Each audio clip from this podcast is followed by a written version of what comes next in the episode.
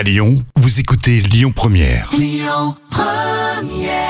Bonjour Rémi, bonjour Jam. Comme tous les jours, on jette un œil aux audiences. TF1 est arrivé leader hier soir avec le film Star is Born et Bradley Cooper et Lady Gaga au casting. Un film qui a rassemblé plus de 5 millions et demi de téléspectateurs, soit 28% de part d'audience. Derrière, on retrouve France 2 avec Je voudrais que quelqu'un m'attende quelque part. France 3 complète le podium avec les enquêtes de Dan Sommerdahl. L'actu du jour, c'est le Hit Machine qui est de retour à la télé. C'est un véritable retour en arrière, une petite Madeleine de Proust hein, pour trentenaires notamment avec Charlie et Lulu sur M6. C'était le samedi matin. Eh bien, le programme revient pour célébrer ses 30 ans. Alors, on ignore encore pour quand c'est, mais c'est carrément tout un concert qui attend les fans avec notamment les L5. Les cinq membres historiques vont se retrouver pour la première fois depuis 2006.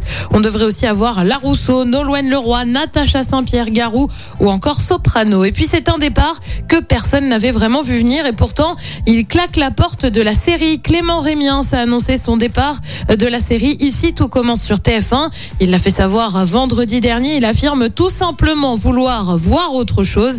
Clément Rémien avait déjà eu un rôle hein, dans Demain nous appartient, là aussi sur TF1. Son personnage avait ensuite évolué pour le lancement de la série Ici tout commence. Côté programme, ce soir sur TF1, on retrouve un film, Service volé.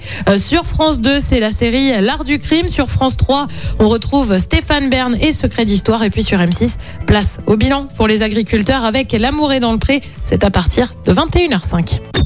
Écoutez votre radio Lyon Première en direct sur l'application Lyon Première, lyonpremière.fr et bien sûr à Lyon sur 90.2 FM et en DAB+. Lyon Première